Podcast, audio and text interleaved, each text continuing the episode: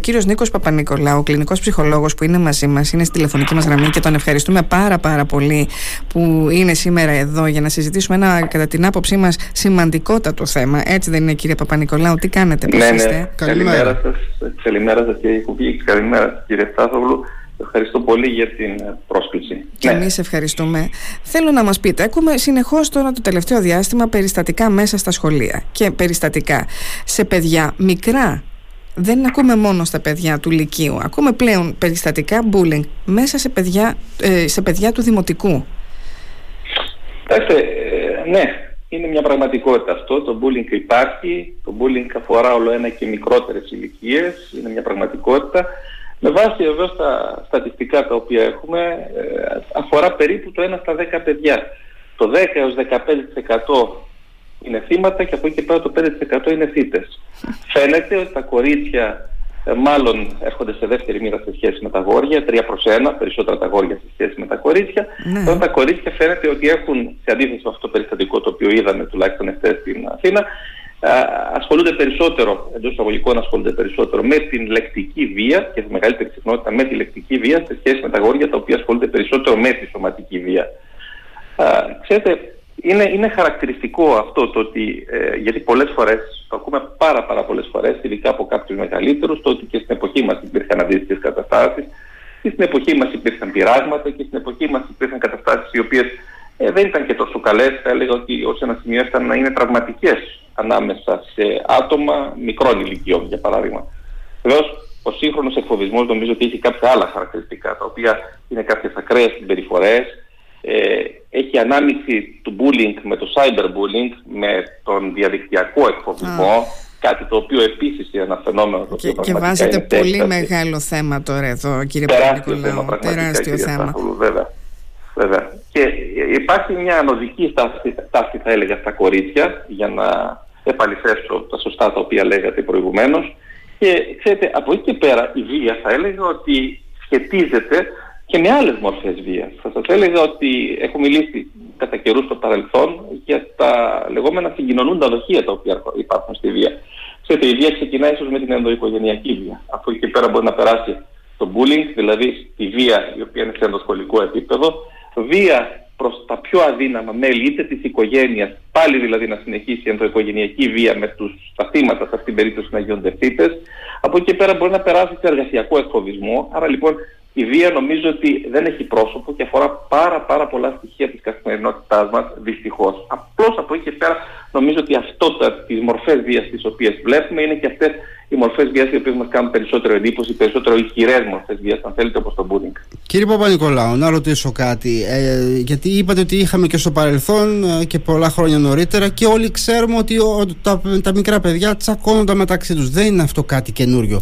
Αλλά αυτά που βλέπουμε τώρα τα περιστατικά, όπως αυτό χθες ε, με το κοριτσάκι να είναι δεμένο και φημωμένο νομίζω ότι ε, ε, έχει ξεφύγει σε, δεν μιλάμε για απλό τσακωμό δηλαδή μεταξύ μικρών παιδιών και το ερώτημα είναι ε, πώς, τι, Πώς οδηγηθήκαμε εκεί, τι έχει συμβεί δηλαδή και βλέπουμε τέτοια φαινόμενα; Και να συμπληρώσω εγώ Σταύρο, κύριε Παπα-Νικολάου, τι είναι αυτό που ένα παιδί του Δημοτικού, δεν ξέρω αν είναι πέμπτης ή έκτης, γιατί ήταν μεγαλύτερης ηλικίας από το παιδάκι των 7 ετών, τι είναι αυτό που ένα παιδί της Πέμπτης, της Έκτη, της Τετάρτης Δημοτικού θα μπει στη διαδικασία να κάνει αυτό το πράγμα, αυτό το bullying σε ένα μικρότερο παιδί, δηλαδή να το δέσει, να το φημώσει.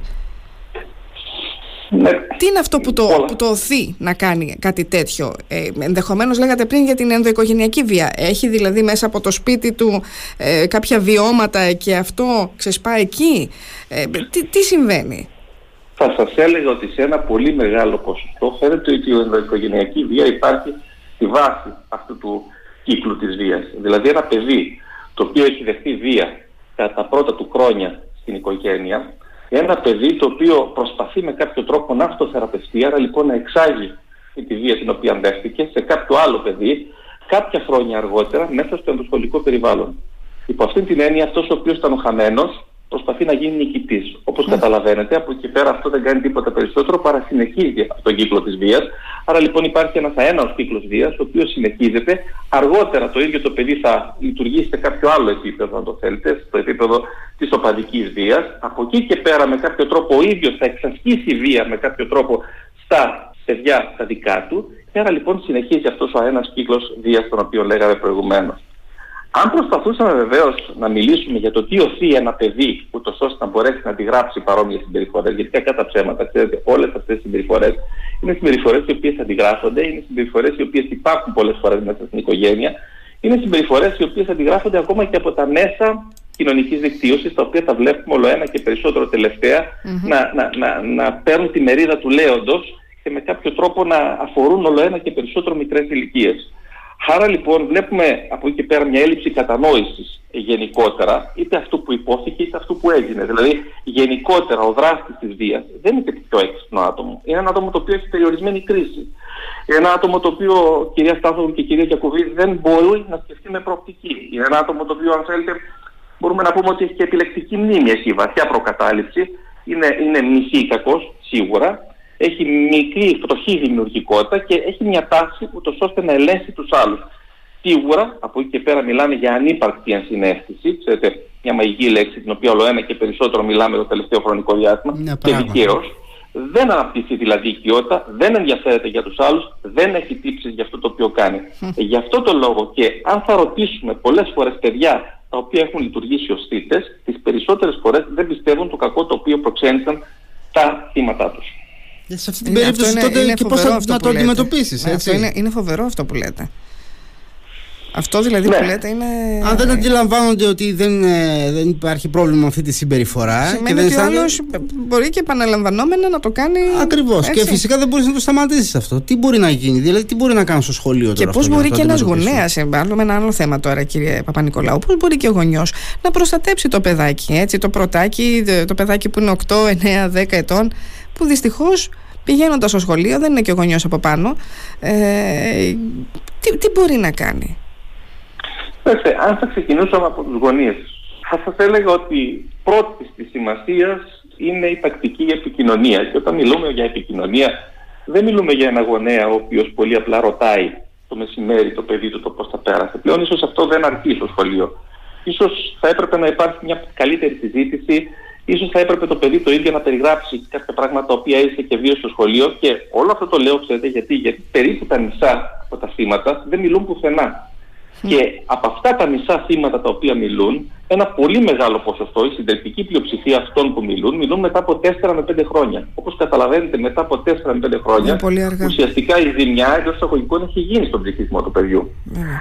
Σίγουρα λοιπόν μιλούμε ότι ο γονιός σε δεύτερο επίπεδο πρέπει να απενοχοποιήσει το παιδί. Δεδομένου του ότι ξέρετε, ε, το παιδί τις περισσότερες φορές πιστεύει ότι φταίει για αυτό που έκανε. Και είναι, πολύ, ε, είναι, είναι δεδομένο το ότι πρέπει να μιλήσουμε θετικά για το ότι μας μίλησε. Από εκεί και πέρα σίγουρα πρέπει να υπάρχει συνεργασία με το σχολείο, με τους εκπαιδευτικούς, στήριξη προφανώς από κάποιους ειδικούς, ψυχολόγους, κοινωνικούς λειτουργούς, οι οποίοι εντάξει το τελευταίο χρονικό διάστημα έχουν αρχίσει να υπάρχουν στα σχολεία, στα σχολεία αλλά θα θέλαμε ίσως περισσότερο μόνιμες τις συγκεκριμένες παρουσίες στα σχολεία και από εκεί και πέρα προφανώς προτροπή για κάποιες άλλες δραστηριότητες, για νέους φίλους, νέες παρέες που πρέπει να υπάρχουν στα συγκεκριμένα παιδιά. Ξέρετε, είναι πολύ σημαντικό το ότι ο γονέας που βλέπει το παιδί του να έχει πέσει θύμα μιας τέτοιας κατάστασης και το οποίο είναι αδύνατο να μπορέσει να αντιδράσει, είναι αδύνατο να μπορέσει να αντιμετωπίσει το φυση να μην το προτρέψει σε επίθεση. Ξέρετε, για δύο λόγους ίσως. Ε, για τον πρώτο λόγο, γιατί στη βία δεν πρέπει να, να απαντάμε με βία. Και το δεύτερο και σημαντικότερο λόγο είναι ότι ένα ευάλωτο παιδί, το οποίο δεν μπορεί να κάνει επίθεση εντός εισαγωγικών, νιώθει ανοχές, αφού ουσιαστικά αυτό που του λέμε είναι να κάνει επίθεση, το ίδιο δεν μπορεί, άρα λοιπόν τι του κάνουμε, του τονίζουμε περαιτέρω την ανεπάρκειά του. Οπότε πώς το αντιμετωπίζουμε κύριε Παπα-Νικολάου; Ναι. Ξέρετε, θα σας έλεγα ότι ε, όπως έλεγα και προηγουμένως, ότι η, η βία κύκλους κάνει, εγώ αυτό θεωρώ. Σε πρώτο, σε πρώτο επίπεδο βρίσκεται η ενδοοικογενειακή βία.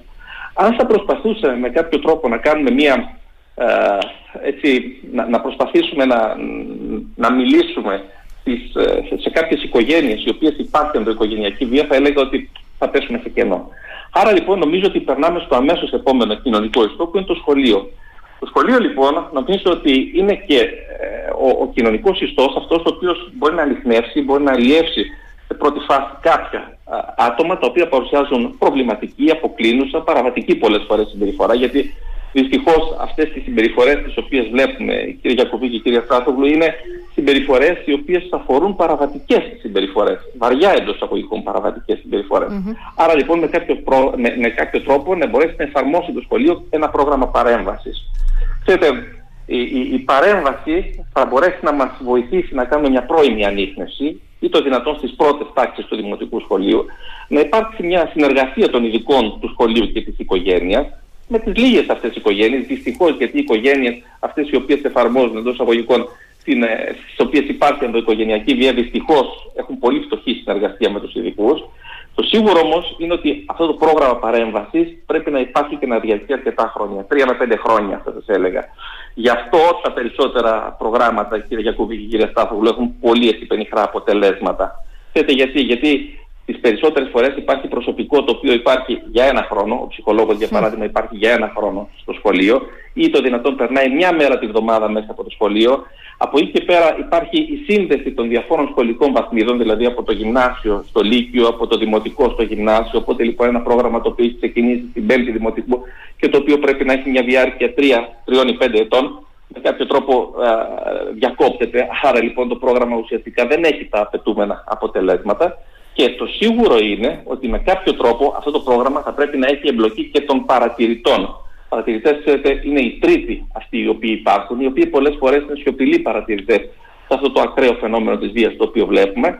Άρα λοιπόν με κάποιο τρόπο μπορούμε τους συγκεκριμένους να τους ευαισθητοποιήσουμε, ώστε να έχουμε ή το δυνατόν ένα καλύτερο αποτέλεσμα.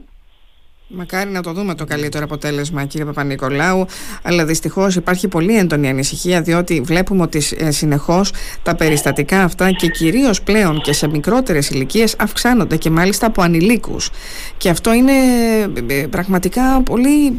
Δεν ξέρω πώς να το χαρακτηρίσω. Απογοητευτικό, ίσως. Εγώ να ρωτήσω κάτι που το είναι απορία, την έχω ακούσει και ο ίδιος από γονείς. Περιπτώσεις που ένα παιδί, μιλάμε τώρα για θύματα, έτσι ε, αναρωτιούνται οι γονείς, φυσικά θα καταφύγουν ε, όσοι, κάποιοι από αυτούς τουλάχιστον θα καταφύγουν και σε κάποιο ειδικό κτλ.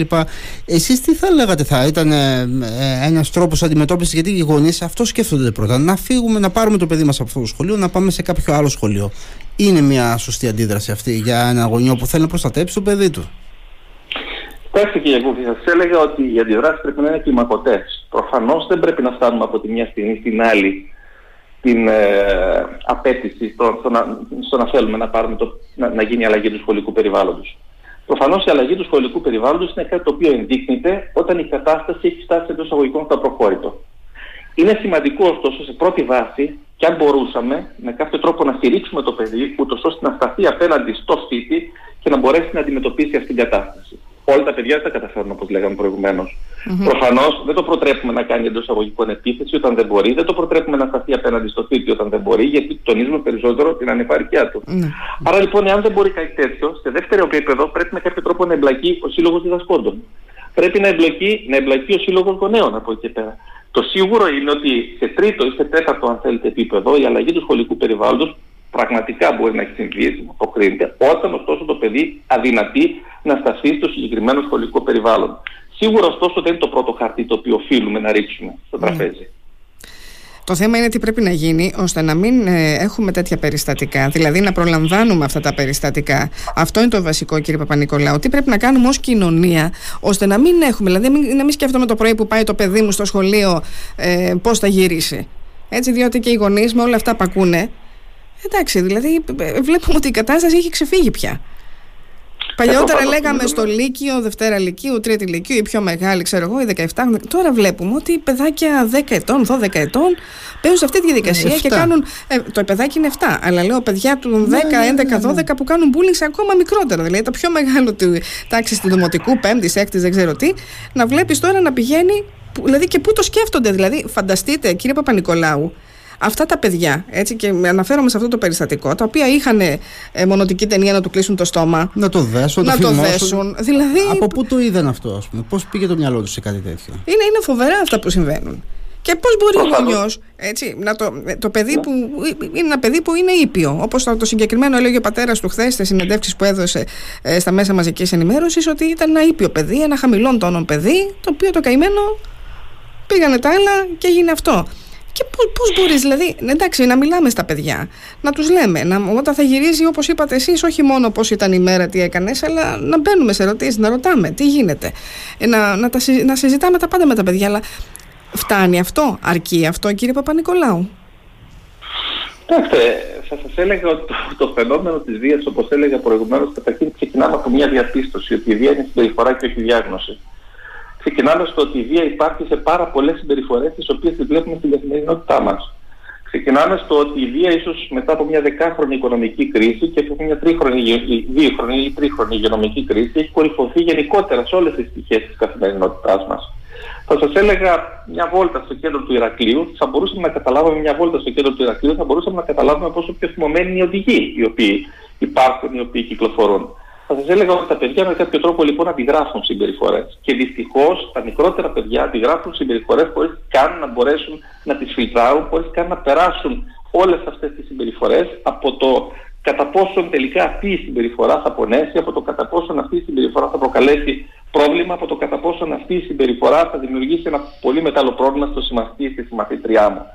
Ε, Δυστυχώς υπάρχει πληθωρισμός εικόνας, αυτό που λέγαμε το τελευταίο χρονικό διάστημα. Δυστυχώς τα παιδιά μπορούν με κάποιο τρόπο να δουν εικόνες, τις οποίες μέχρι πριν από κάποια χρόνια, βίαιες εικόνες βεβαίως, ναι, τις οποίες ναι, ναι. μέχρι πριν από κάποια χρόνια δεν υπήρχε δυνατότητα να μπορέσουν να τις δουν. Το σίγουρο λοιπόν είναι ότι μιλούμε για κατάσταση, η οποία κατάσταση το τελευταίο ίσως χρονικό διάστημα έχει πολλαπλασιαστεί και έχει γίνει πιο ακραία. Θα σας έλεγα με βάση αυτό που λέγατε προηγουμένως, το κατά πόσον δηλαδή τελικά αυτές τις καταστάσεις βλέπαμε στο Λύκειο. Η κορύφωση του φαινομένου της ενδοσχολική βίας υπήρχε είτε στις τελευταίες τάξεις του δημοτικού σχολείου, είτε στις πρώτες τάξεις του γυμνασίου. Από εκεί και πέρα τα πράγματα στη διάρκεια του Λυκείου είχαν παγιωθεί. Δυστυχώς αυτού του είδους όμως συμπεριφορές βλέπουμε στις πρώτες τάξεις του δημοτικού σχολείου. Αυτό που είπατε κυρίως νομίζω ήταν σωστό. Το, είδαμε 7 χρόνια παιδιά να συμμετέχουν σε σκηνές ακραίας βίας και σε σκηνές οι οποίες από πριν αν ε, δεν τις είχαν με κάποιο τρόπο α, σκεφτεί, νομίζω ότι τις είχαν προσχεδιάσει σε ένα σημείο. Mm. Δεν μπορεί να μιλούμε για ένα παιδί το οποίο είχε βρει μονοτική ταινία, ούτως ώστε να μπορέσει να κλείσει το στόμα να φύγει δηλαδή, ναι, Πώς πάνε το πρωί, πάνε με τη μονοτική ταινία, πάνε στο σχολείο, δηλαδή δεν τρελαίνεται κανείς, κύριε Παπα-Νικολάου, με αυτά.